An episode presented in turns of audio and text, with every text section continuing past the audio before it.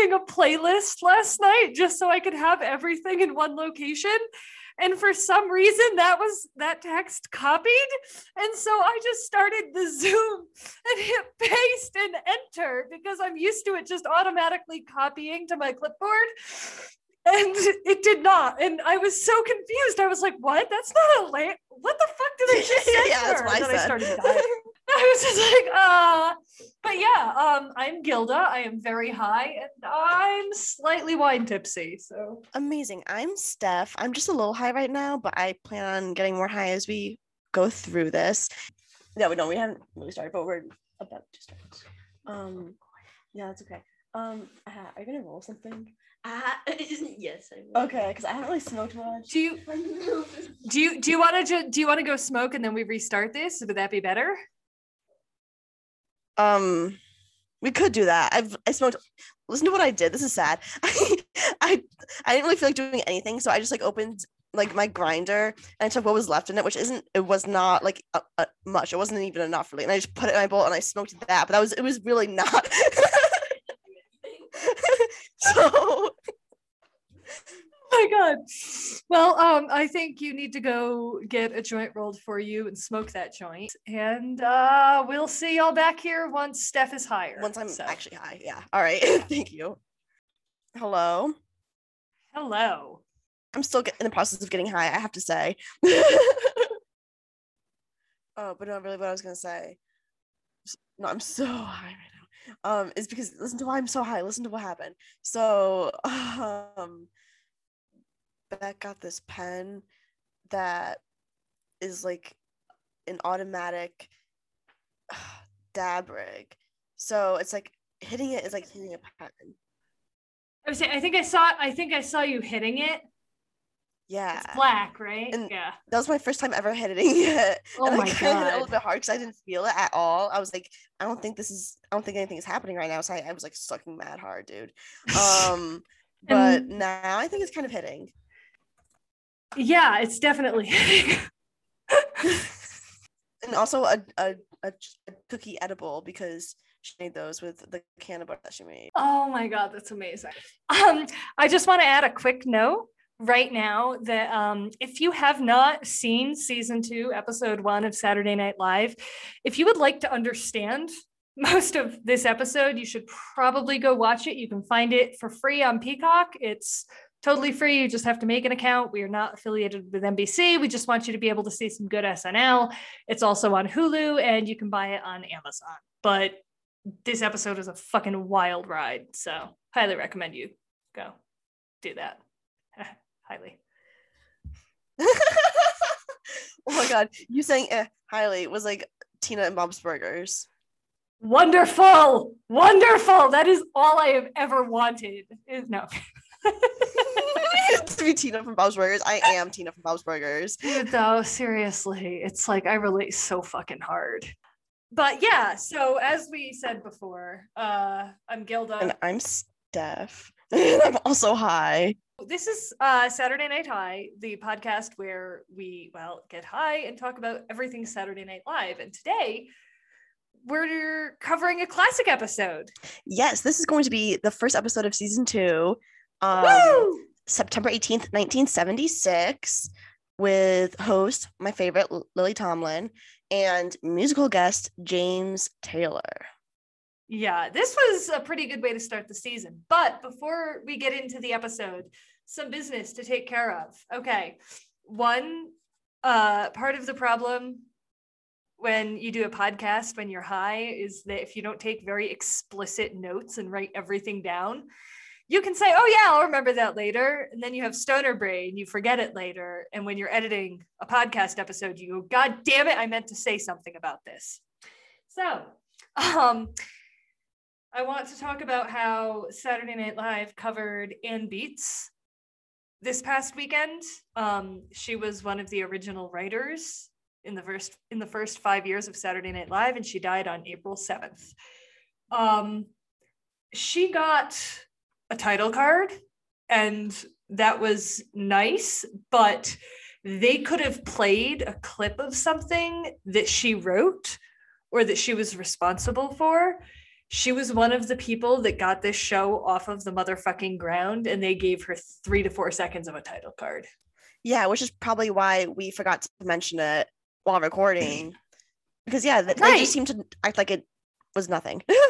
Right. And the show would not exist. I mean, the show wouldn't exist without Lorne, but like she was a writer, she was a content creator for this show. Like, she obviously did something right within the first five years. Like, it's yeah, still she's on. quoted a lot in Life in New York. Like she is like a person to talk to. Yeah, I think she ends the book too with the best fucking quote.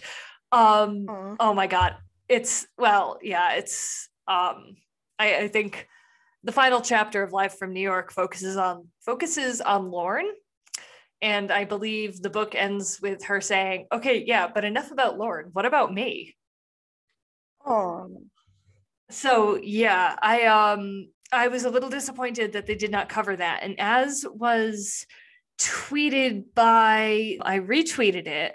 Fuck fuck fuck sorry i have like nine tabs open of things i need to mention oh my god. just like in general oh okay so dennis perrin at dennis the perrin uh tweeted Thinking about last night's snub of Anne Beatts, did you know that for the 25th anniversary show, they weren't going to agno- acknowledge Michael O'Donoghue? If it hadn't been for Bill Murray, he would have been ignored. And they like they only gave him a title card in the 25th. I think he had like just died. Oh wow. 75, 85, 95. Would that be 2000? The 25th anniversary? I think all I remember is that Eddie Murphy wasn't there. Well, Eddie Murphy was not there. No, you're right, because that would make the 20, yeah, 2015, they had the 40th anniversary special, and Eddie Murphy was there but refused to participate in sketches. So, um, yeah, so apparently, thank you, Bill Murray, because even though I don't like Michael O'Donoghue, so that was the first piece of business to take care of was come on SNL you could do better. They, I mean I saw someone on Twitter they were like they could have played the speed ad. It's like 45 50 seconds. She wrote that. Like lo- that would have actually funny. People yeah, literally. Yeah, that would bring in a whole group of people like, holy shit, old SNL is funny, which tangentially ties into um, the my next point, which is the other night when I was making mac and cheese bites to dip into some ranch dressing because I'm not only a stoner, but I'm a basic bitch as well. dairy on dairy. I re- really I support Thank that. you. Ever since or since last week's show, we're recording this on fuck, is it Wednesday? I feel like it's Wednesday. Mhm. Okay, cool. Thank you. Um ever so I've shown a number of people weird little flute from Sunday through like yesterday through today. And I last night with Steph, I was like, okay, do you know how many people have gotten hooked on weird little flute? They're like, oh, so SNL is doing good stuff again. And I'm like, yeah, just watch these babies soar. Like the new young cast they have are so good and so smart. And the writing is so sharp. And it's like, it's funny. It's not too, you don't have to think too hard, but it's not stupid. And I literally at 5:15 on Tuesday, yesterday, excuse me, texted Steph. I literally figured out why SNL is a mess. There's a whole ass cast that was hired in the early mid 2000s that hasn't left yet. The show can't grow when it's had the same cast for a fucking decade. They can't pick a vibe because there's too many. There are 20 people in the cast right now. I know I've said this before, but right, I am like, people have to leave. I wrote down some dates here. Kate McKinnon joined in 2012. Aidy Bryant also was a featured player in 2012. So was Cecily Strong. That's nine years now. 2013, Beck Bennett, Colin Jost, and Kyle Mooney joined the cast. And 2014, it was Che, Pete Davidson, which um, this is Pete. That, that's seven years. We know Che's contract is ending. So that's fine. Time goes by really fast because you're saying all this stuff, and I'm like, wait a minute, that just happened. Right. No, I know. And it's like, holy shit. But like Pete Davidson, I feel like he's coming into like his own on the show right now. So I Sure. wouldn't be upset if he stayed for like three, four more years. Like he He could has it in him. turn into a mini Kenan as far as I'm concerned. I feel like he's doing real well. Aw, that's such a nice thing to say about Pete Davidson. oh, thank you. Um, did you see him? He was on a Zoom call about what's it? Oh, not it's not Justice League. Is it Suicide Squad? I think he's in the next one. Yeah. Like Pete He, he missed a Yeah. Yeah. Okay, sure. That's why his hair has no, that's why his hair has been bleached at certain points because he might be playing the Joker, he might be playing someone else. I don't know. Um, but he was on a Zoom call about this upcoming movie, and people were asking him about his um people were asking him about like, oh, what's your cele- who's your celebrity crush? Or or they were saying, oh, um, are you dating anyone? They're like bringing up his romantic relationships in this interview this zoom interview about a different project he worked on and he's like i can't and uh, like he just kind of brushed right past it but when someone asked about his celebrity crush he's like my celebrity crush i'm with my celebrity crush and he looked so happy he looked like a kid on christmas morning and i was like because you know he's seeing um phoebe Di- Dynevor, Divanor, the girl from Bridgerton. I did not watch Bridgerton. Well, I tried to watch it, but I couldn't get into it. But it takes a few episodes. I also didn't know that he was with her. I, the last time that I checked in on his dating life, it was when he was with that older woman. Good for him. But That would be Kate Beckinsale. I, I will I will give her a name. But anyway, yeah. So I don't know. I just there a few people need to leave the cast and they don't need to replace people is what needs to happen because it's overwhelming having so many people. Like It really fucking is. An episode. no, and it's really hard. It's like, okay, so who is in this sketch? And you have to literally like it's hard when you're not high. Mm-hmm. Anyway, those are my thoughts from the past week. Sorry. We can go on to season two, episode one now that we're 12 minutes into this. Oh wait, I also did want to say I've been trying to follow the Chloe Oh, Fineman yes. Scientology um you know uh news item as it's developing, but there aren't any developments whatsoever. Here we are, it is one of my dudes, and all I know is that her family was also in it, which kind of complicates things because then it's like, okay, you don't want to leave your fucking family. Um, so that's Scientology for you. I I am hoping, hoping against all hope that it's one of those cases where she's still in it and like she's in it to keep in contact with her family, but she's not like woo-woo. I don't know. I would hope. She was not in a ton last week, and from what I heard, she was cut in a bunch of stuff. And there were also no cut for times this week. Don't know if they didn't post the cut for times because she was in them. I don't know what the deal is with that, but yeah. Oof. Yeah. Who knows what's gonna happen there?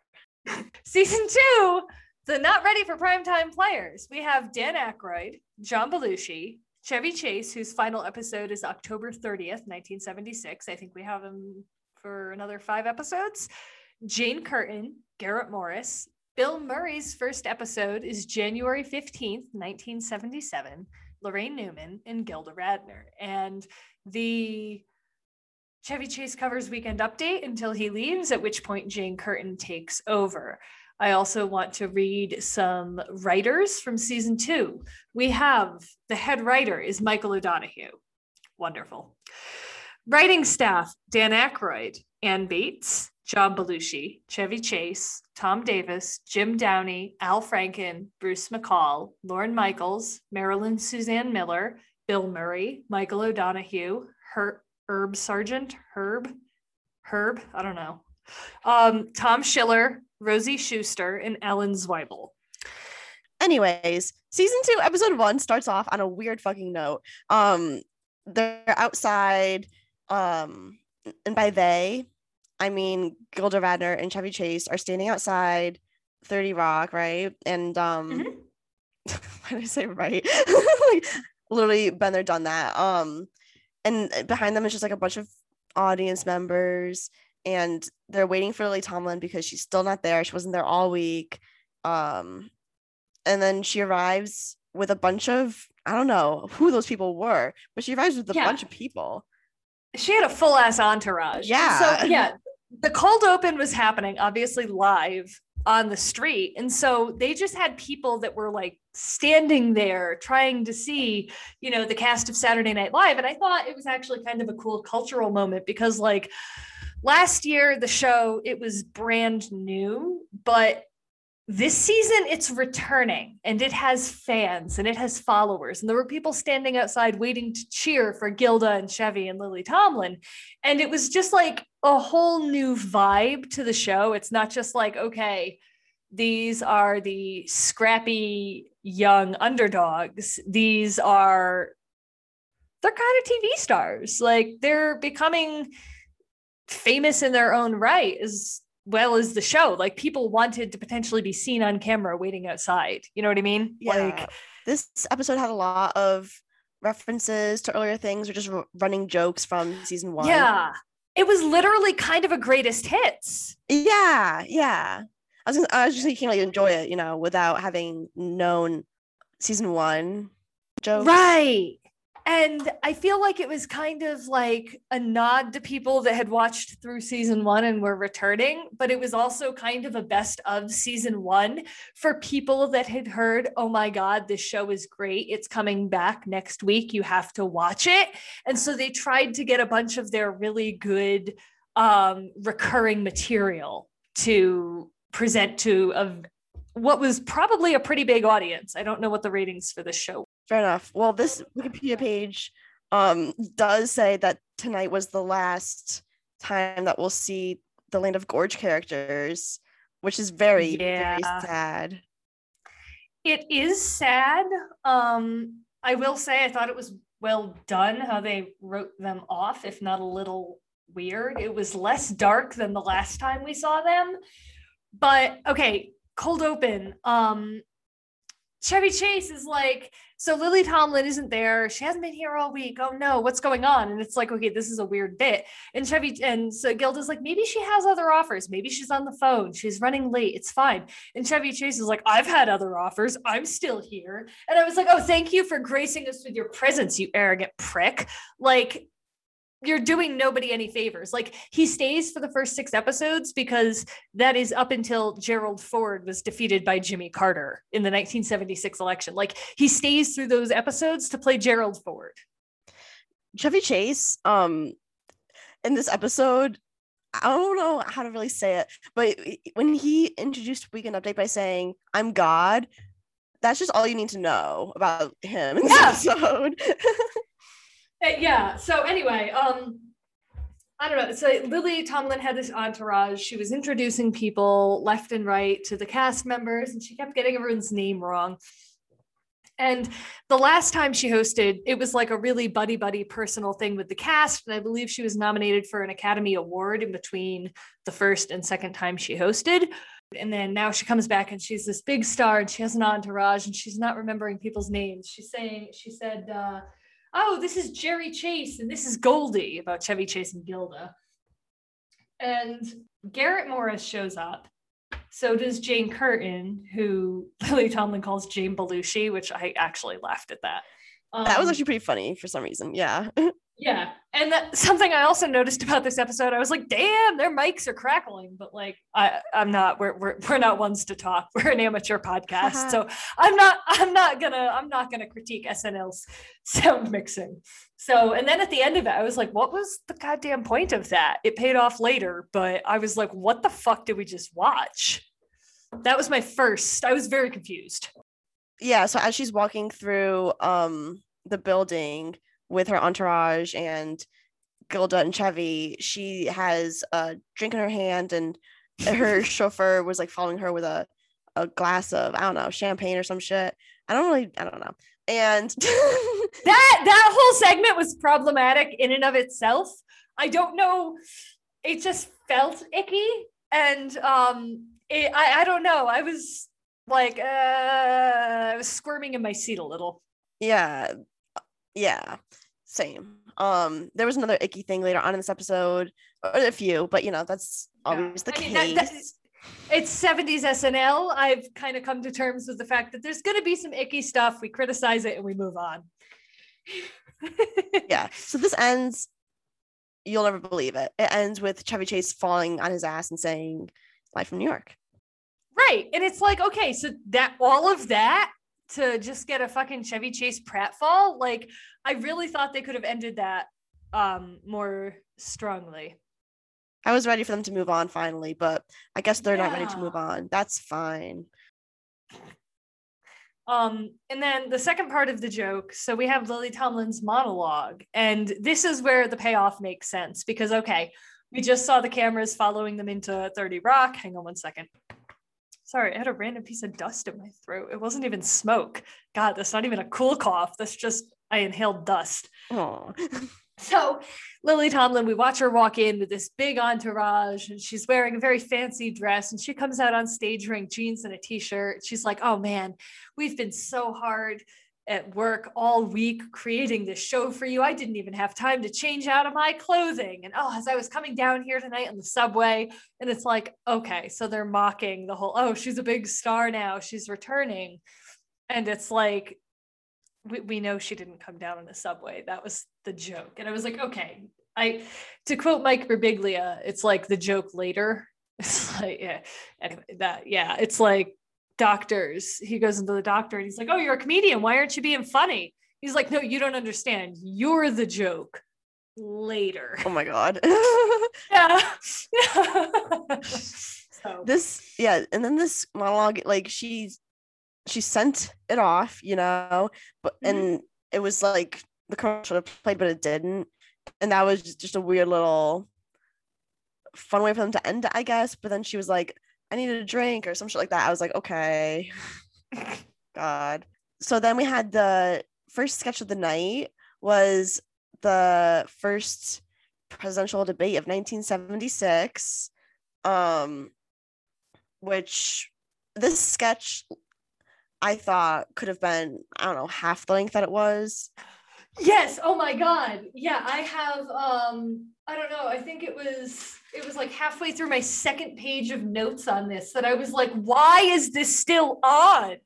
Like, why was this not edited? Christ, they could have rerun, say, the Speed commercial from season one for fuck's sake. Like, you know, I yeah."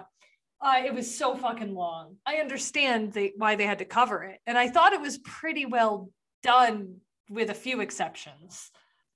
They covered a lot of bases so I mean I, I there's a few things were good but yeah it was just like I mean they they introduced all the journalists that were asking the questions and that took a while So it was it was um Gerald it was Chevy Chase's Gerald Ford, Dan Aykroyd as Jimmy Carter, the journalists it was Jane Curtin as Lisa Montgomery who was nominated by the League of Women Voters, John Belushi as a Rolling Stone political writer, Tom Burke, and then Garrett Morris was portraying Earl Roland and Lily Tomlin as the moderator said he was chosen because he was a negro. And I was like and please let that was a direct quote Gilda is not going off the fucking hook here or chain or what the fuck ever and just like s- saying slurs. Like, sorry. that is what Lily Tomlin did say I will back that up um it was shocking to say the least It was. I I literally I was like, wait, what the fuck? That wasn't even. It was yeah. yeah but Garrett Morris I mean he like he he was good in this sketch I thought he only had a few lines but I liked him in the sketch Yeah, no, he really truly does. I mean, whenever he's in something, I know he's gonna nail it. He never, he really never disappoints. And I don't know if it's just because he's used so sparingly, because as he himself said, and this was in Live from New York, he says he was hired as quote unquote the black guy. Like they did not use him as much as they use some of the other cast members. But whenever he's on screen, I am thrilled. Yes. Uh so you know, they went through this debate, they asked their questions. Uh I think well, okay, what was it? John Belushi during his turn, he asked Jimmy Carter about the legal the legalization of weed because his son, right his son you know smoked and of course fucking jimmy carter's like oh yeah well if i saw him smoking i would arrest him uh fucking his narc ass that kamala harris nonsense putting people in jail over weed. Come on. Um, I mean, she has she reversed course on that? I think she has. I guess she has, but does she have to take the course in the first place? I know, I know, but I yeah, I don't know. It's She's like, flip flopping. She's She's flip flopping.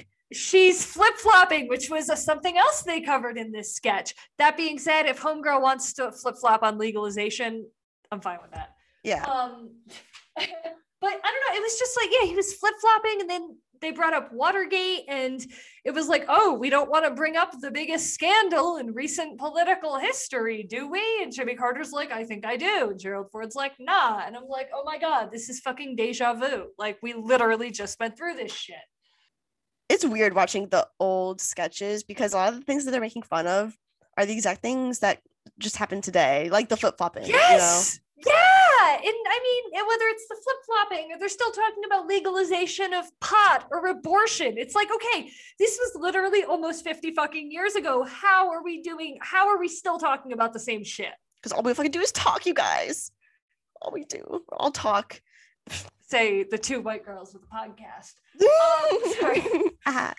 Um, I did like the line um when Jimmy Carter was talking about how he would support uh each state making up their own rules for abortion which would enable a woman to move to a different state if she wanted an abortion that was a good line that was a very good line. And my comment on that was, wow, how are we still talking about this? Like, again, what the fuck? Like, 50 years later, you think we would have figured this shit out. Um, yeah, that was a very good line.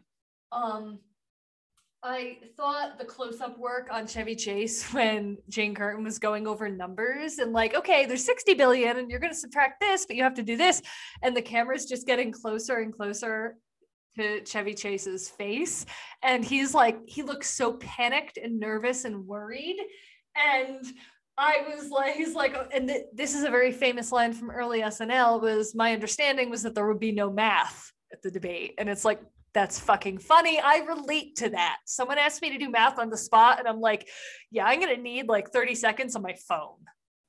yeah that was a great line that had me cracking the fuck up um even though it was Chevy Chase what do you know uh and then you know John Belushi asked about flip-flopping and as Dan Aykroyd Jimmy Carter who okay I didn't mention it earlier but Dan Aykroyd so fucking funny I love him as everything I love him as everything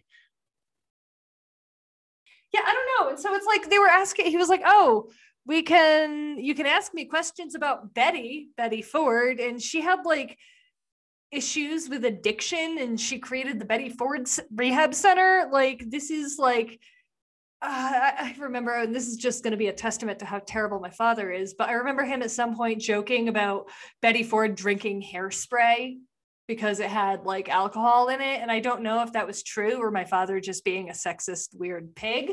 But anyway, my note at this point was okay, this is too long. The crowd is over it. The crowd had not laughed in like two minutes, other than like polite, yeah like, it was "Uh-uh." over long before I feel like a lot of the sketches in this episode were kind of just like long for no reason yeah. but Yeah. I don't know. It's like Chevy Chase, there was another pratfall, and this man literally like hung on to his podium as he fell towards the earth horizontally. And I'm like, A, you're fucking insane. B, why are why do we have another pratfall? We've already had one. I get Gerald Ford is clumsy, but we've already had him playing with the microphone like a kitten and knocking over water and hitting the buzzer ran or you know it's like, and then Dan Aykroyd is like stumbling over him and they're wrestling on the floor. And I'm like, why is Dan Aykroyd in on this? Like, they weren't wrestling, they were both pretending to have issues getting up. And I felt it was like they were loading up on Chevy Chase pratfalls because they knew he was leaving. yeah i got that feeling as well um And that's my last bullet point. You can go on to you can go on to James Taylor's. we had james taylor's first musical performance here's what i'll say about james taylor in this episode is he didn't sing the one song that i really know but also that what song do you really know? fire and rain Okay. Um, that may have come out way earlier. Also, do you not know Sweet Baby James? Don't think that I did. Oh my god, that's almost more. That's like more popular than Fire and Rain, or at least Not in, my, my book, I think it's. Well, in my book, I think it's. I don't know. I fucking think it's an amazing song. Um, James Taylor, he played "Shower the People." He was so fucked up. His eyes. He was like. You could just see that he was on so he was on something. I don't know if he was stoned. I don't know if it was the heroin. I have no idea, but homeboy homeboy was uh feeling it but oh my god his voice. Forgive me but like my note here was fuck his voice gets me wet. Like i fucking love james taylor. Bold 1976 James Taylor take. thank you. I saw him and carole king when they toured together for the Oh troubadour my tour. God, Carole King. yeah it was fucking awesome. Carole king it was a fun ass night.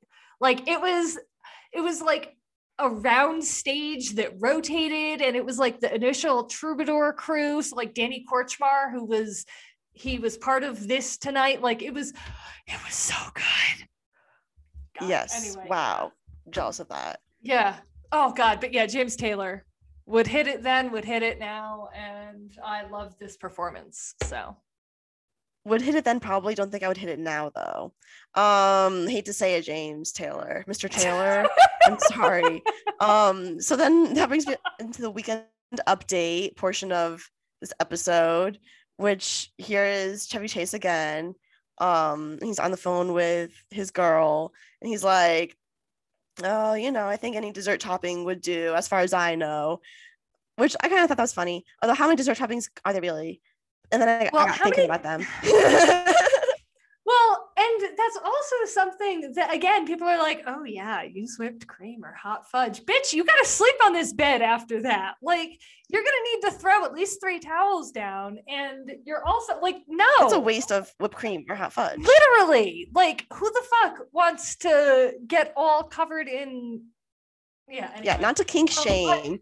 Yeah, no, Any of no, our no. listeners are really into that. I'm so sorry to kink shame you. I'm not gonna yuck their yum, like, or something of the sort. Like, it was uh, that just makes me cackle whenever I hear it. Anyway, Chevy Chase, yeah, gross. Eh.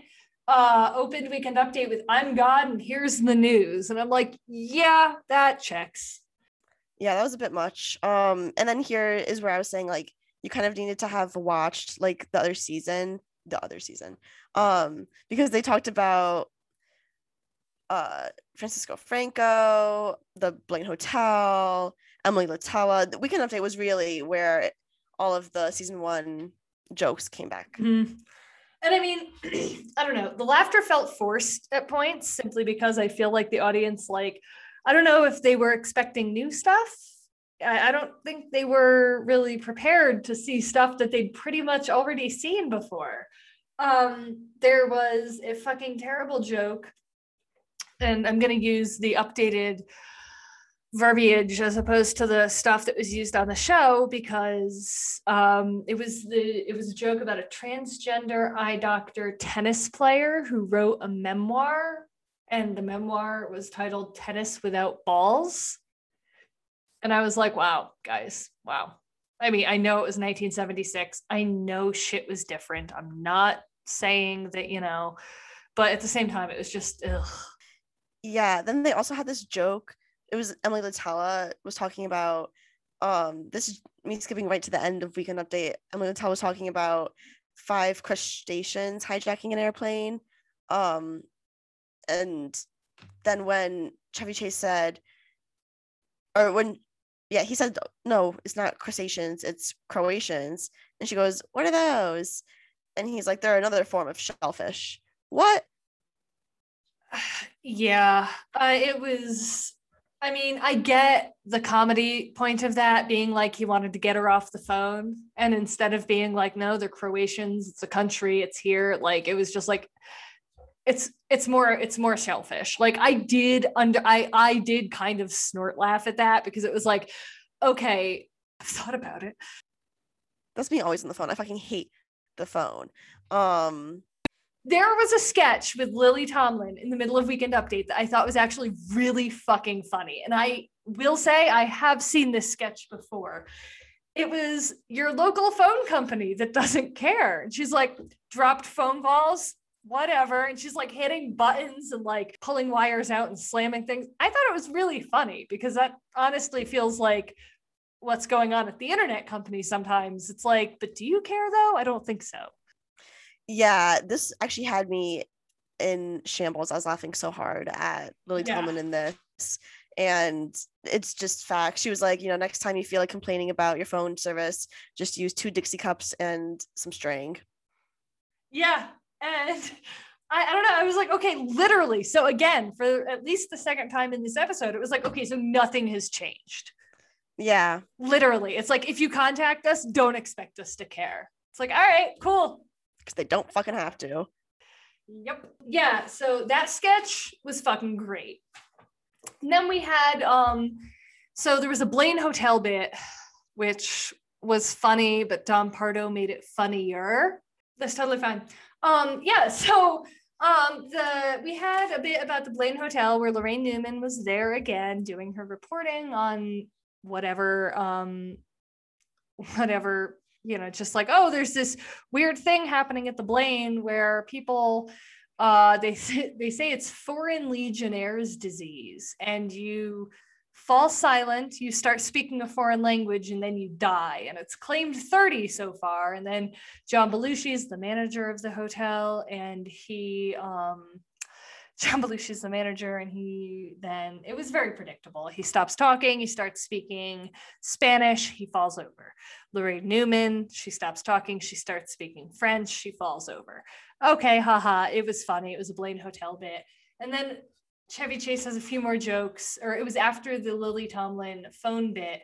Don Pardo comes on and he's like, Oh, this is sponsored by the Blaine Hotel. And he's doing the ad. And he freezes and he says, Sayonara. And he just falls over and it's like choking noises. But it was like, okay, god damn it, that was funny. That was some good payoff. And yeah, this it just had me thinking about airborne disease though for a minute there. It did. Although we're both vaccinated. Yeah. Although it only lasts six months. So you know what? But that okay, so it only lasts six months. This is my brain. Welcome. Abject terror all the time. Yeah. Um, so no, so they say it only lasts six months because the trials, it's like they're as the like the trials have only been happening for like eight. eh, You know what I mean? Like they went into trials like last fall or something, like late last summer, early fall. And so it's like they're releasing the data as it's like, okay, so we know it's it, it, that because at first, because I remember when this happened at 90 days, and everyone's like, okay, the vaccine's good for 90 days. And it's like, well, it's good for at least 90 days. We don't know. Like, you know, okay, so we'll know at, so that was three months. So now at six months, they say, okay, vaccine is good for six months because they've been able to observe X amount of data for X amount of time. Like they have to like look at shit and analyze it and write about it. You know, I'm not a scientist. Thank God. Right, right though. Seriously, if I was a scientist, the world would be in fucking trouble. Um, But it already is. it is. It would be worse. Anyway, Lucy, they talked about TV. They talked about reunions, about how Dean Martin and fucking someone, part of the Rat Pack, reunited after 25 years, and how it was spurring other reunions like Lucy, like Lucille Ball and Desi Arnaz, Debbie Reynolds, and um, oh, what's his name? Fisher. Fuck, fuck. I wrote down his last name. Hang on. Is it Eddie? I don't know. I think it is Eddie Fisher. Yeah. Okay. Thank God. Um, okay. So it was wow, I mind. What the fuck? right. You got right. Yeah. Damn. Go you. Um, Eddie Fisher, who very famously fathered Carrie Fisher with Debbie Reynolds and then left Debbie Reynolds for Elizabeth Taylor. So yeah, that's a whole thing. Carrie Fisher, Space Mom. Love her. Um, Yeah, but and then it said so the reunions: Lucille Ball, Desi Arnaz, Debbie Reynolds, and Eddie Fisher, and Jimmy Hoffa, which I laughed at because I will literally never get tired of Jimmy Hoffa jokes. As a Jets fan who was raised by a father that made Jimmy Hoffa jokes long before I understood them and long before I should have been hearing them, like Jimmy Hoffa was he was murdered, chopped up, and disposed of. So the reuniting of Jimmy Hoffa was very funny to me. Anyway, That is funny. that is very niche New England mafia. uh, so the Muppets. Yeah, Muppets. Um, this was their final appearance. They are in like a morgue or a Muppet morgue, really. It was Scred, Puda, Ploobis, and then Whis, the Muppet, who was just stoned out of his mind. That was It was actually Stoner Muppet. yeah. That was funny. it was hilarious. He was like, you know, far out, dude. It was it was just great. Um, they go to Flavog and they ask him what they should do because this is like their last chance to be on the show. And so Flavog says, okay, you know, just do whatever they tell you to do. That's the best you could do, you know? So and so Lily comes on and she's talking to them and she's talking about the the new show, the Muppet Show, but they can't be on it because it's a family show and that's not for them. And so Lily Tomlin's like, okay, well, I'll sing a song and you can whistle. And they fucking can't whistle. And it's really funny. But if you've seen the, I think it's 2011, I could be wrong, Jason Segel, uh, the Muppets, you know that Muppets can whistle. Okay, so Jason Segel, I have not um I have not seen that Muppets movie as fans of this podcast will know. I am not super into the Muppets, but I tolerated them for season 1 because I had to. Um it was depressing. I thought this I thought Whis the stoner Muppet was fucking hilarious. Why didn't they have Whis on last season? I would have fucking loved the land of Gorch revolving around Whis the stoner Muppet. I would have watched the shit out of that. Um, He's a more enjoyable Yeah. character than like Ploobis. yeah, no shit. He's a more enjoyable character than any of them. Like I barely tolerated Scred. The rest of them can go get shoved in a drawer. Um, I liked when Scred was horny and I missed that. But other than that, horny Scred is that that was solid, but Scred the rest of the time I'm just like, oh, you're kind of an incel, aren't you? yeah. Um, so yeah, we had our second of three James Taylor performances. They performed a Junior Walker tune, Road Runner. Um, this featured David Sanborn on saxophone and Danny Kortchmar on guitar. Um, it was a fucking bop. I thought there was some weird camera work with a split screen at the end where it's like the saxophonist was on the if you're looking at the stage he was on the right and James Taylor was in the middle but the camera work had the saxophonist on the left and James Taylor like like absolutely trying to destroy the place on a tambourine like he was just going for it I'm sitting here trying to figure out how to introduce this next sketch in any way other than saying, um, it was kind of ableist. holy fucking shit it was so ableist it was so uncomfortable even the 1976 crowd thought it was uncomfortable Yeah. Like there really wasn't a ton of laughter during this. It felt icky. It was a woman, Lily Tomlin, who was in her apartment and there's all Christmas decorations. She's eating cereal out of a box and watching TV. oh, hold on. I'm so sorry. So yeah, anyway, Steph just got a blizzard. I don't know what kind of blizzard it is if you want to inform us Yeah. what it was supposed to be. Earlier, when we were talking about, God, I don't know, maybe the cold open or something, I got a text from Beck.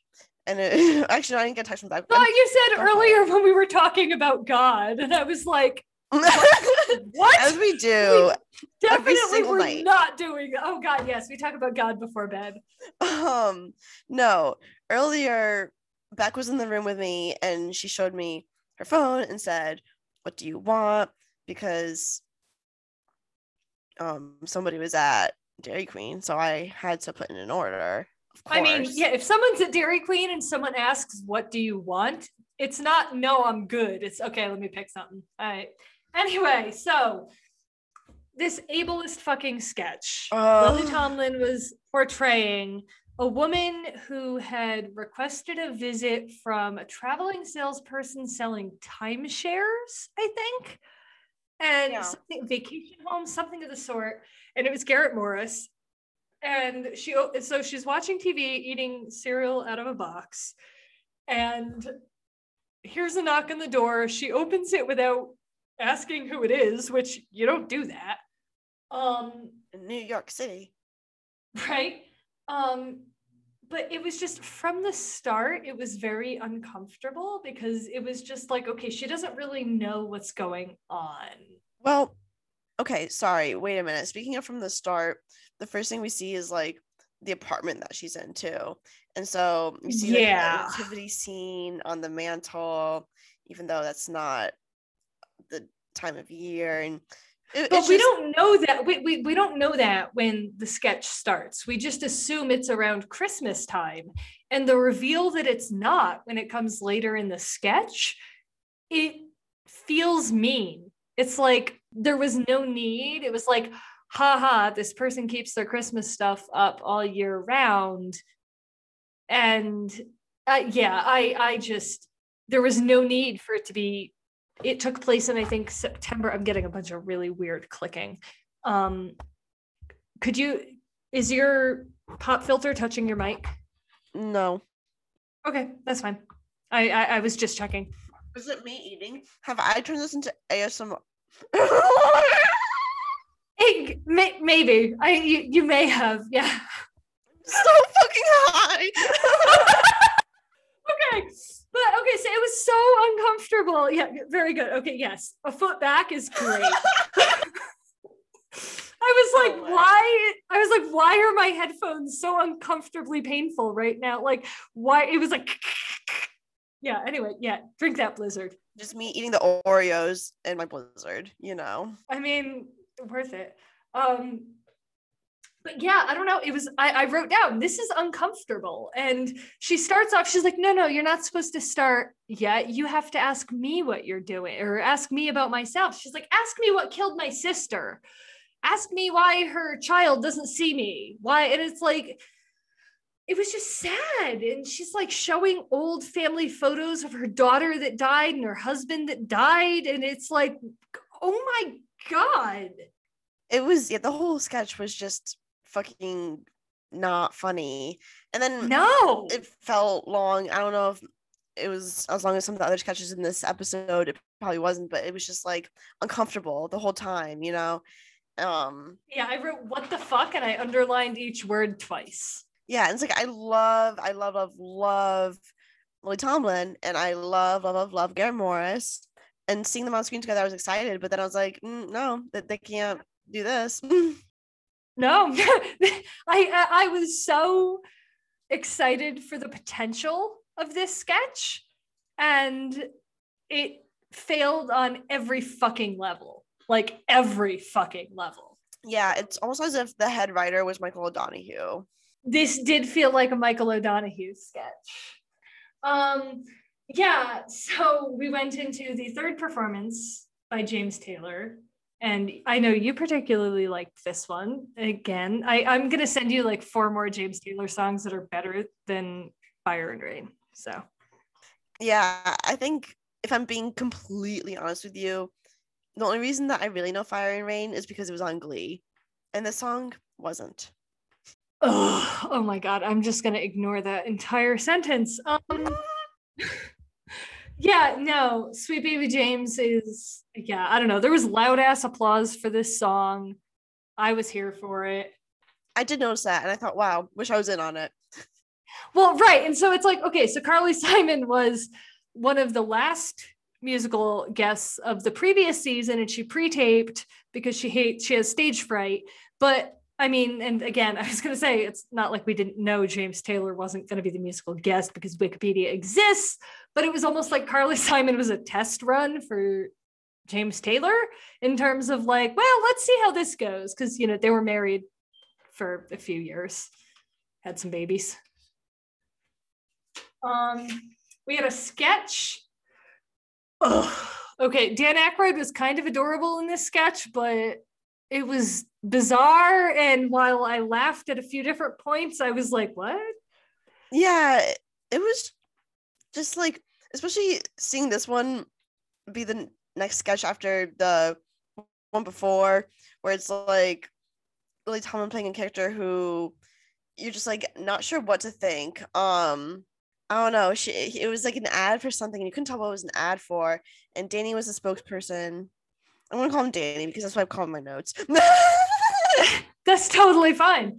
Um, I yeah, it was just like this guy. He's like, "Oh, I'm a spokesperson, and we need you to try these different products and review them." But the products were uh, dish soap, jelly, and when Lily Tomlin put jelly or jam on her husband's suit and pants, she's like, I don't know if my husband's going to be okay with this. I hope you're around when he gets home. And Dan Aykroyd's like smiling and shaking his head no in the background.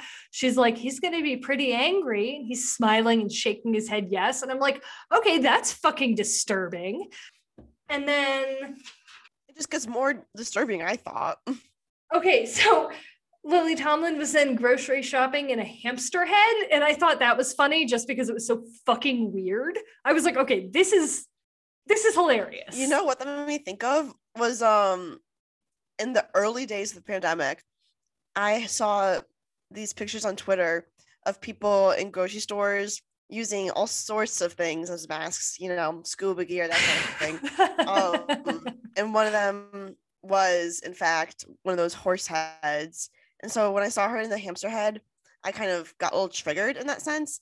Um, I yeah. saw people using um oh fuck. I know I saw all sorts of wacky things and now I can't think of them. Okay. I definitely saw a child wearing a Chewbacca mask. Oh my god. It was kind of fucking hilarious. I was like, all right, like I guess I'm here for that. Um, yeah, but anyway, so Lily Tomlin, she goes grocery shopping in Hamsterhead, and then she's told to follow a strange man into a dark hotel room, get naked, and do the antler dance, and just kind of see what happens. And I'm like, okay, this just crossed the line into super problematic. It's like she thinks she's doing this for product whatever and it's really just so Dan Aykroyd can peek in through the blinds and like watch her dancing naked and prancing and bopping around while her tits are flying everywhere. Yeah. Yeah, and then that portion of it also lasted a long time too. It did. Did not have to be that long. Um so that absolute you know winner of the end of the sketch goes into the next thing which Oh, I figure you have thoughts on this. Okay, I'm gonna be with you. I did not know who this person was.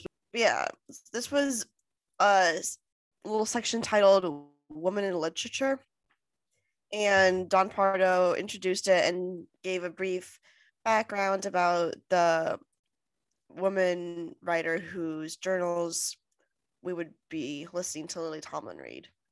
Yeah, so it was great artists and they said, Oh, she's a smart woman. She wrote so well. She was friends with this philosopher and this artist, and she slept with Picasso and Hemingway. And it's like the list went on and on. And I was like, All right, so uh she's who Woody Allen fucking based Marion Cotillard's role on in Midnight in Paris. Like the fuck are we doing here? Like so it was just like this woman who was supposedly really freaking smart, but her writing was so juvenile. And I was like, okay, so she, they're making her look like an idiot.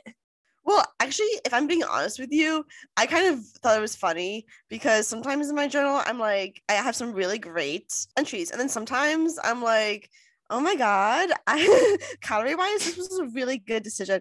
like, that's literally what she said in this. I, it, Truly, because she said she had an omelet and beans, and whoever she was with had like steak and veggies. And she's like, I made the better calorie decision. And it's like, homegrown, no, you didn't. Yeah, that sketch I was not totally a fan of, but whatever. And then, oh God, the next thing.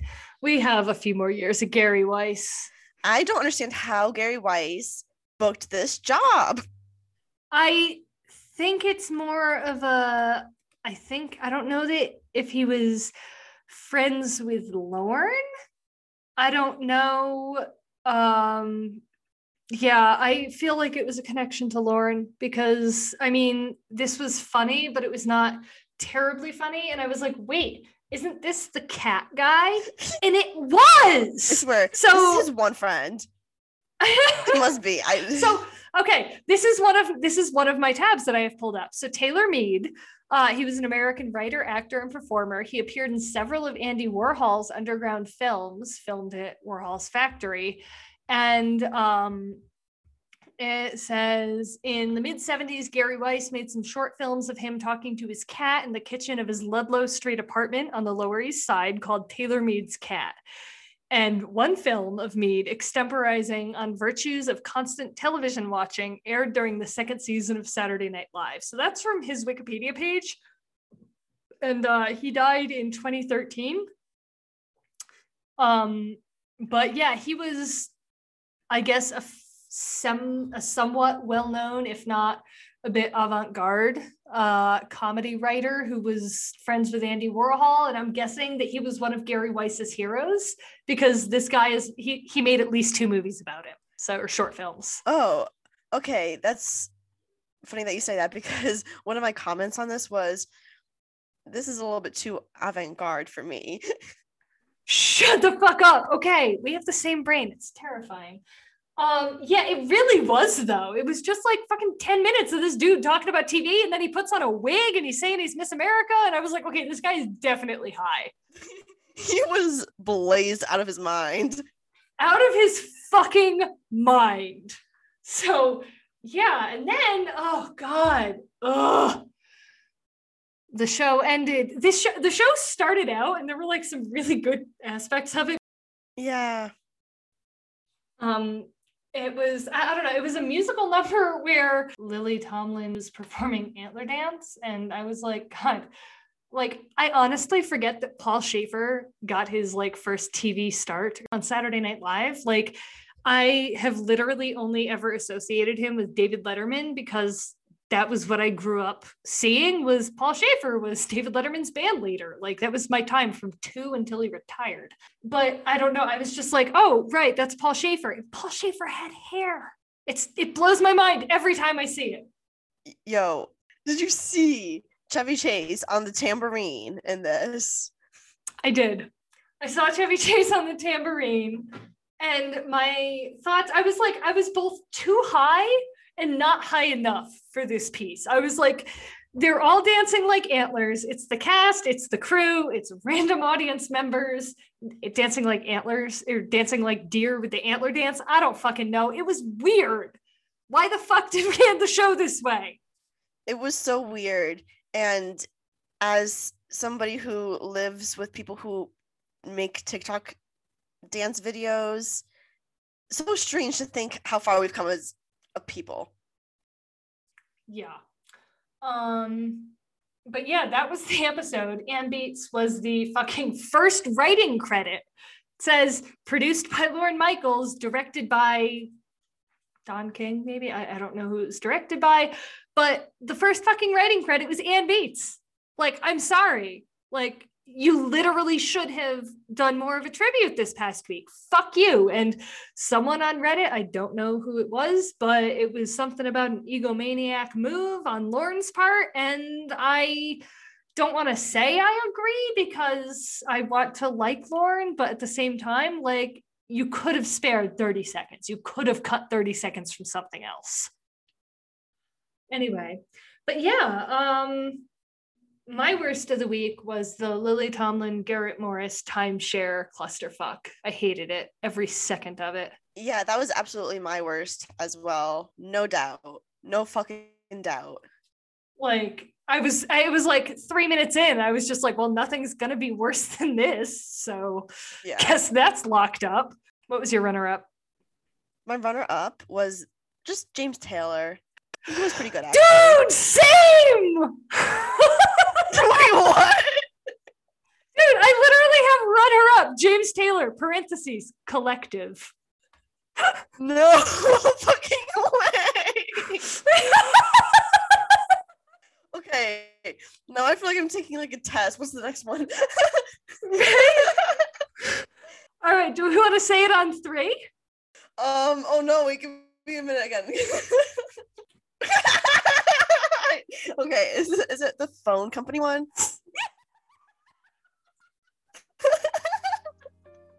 Oh my god, I think that's the first time that's ever happened. No fucking Oh. way. Okay, we're getting season two off to a solid fucking start. Okay, all right, that's fucking wonderful. So, on that note, next week we're going to have season two, episode two, which is hosted by Norman fucking Lear with musical performances by Boz Scaggs. Uh, we are on all major podcast platforms. Please don't forget to like, subscribe, rate, and review. If you want to send us a message that is longer than Twitter will allow, uh, our email is satnighthighpod at gmail, and we have a website, satnighthighpod.com. Find us on social media at Sat Night High Pod.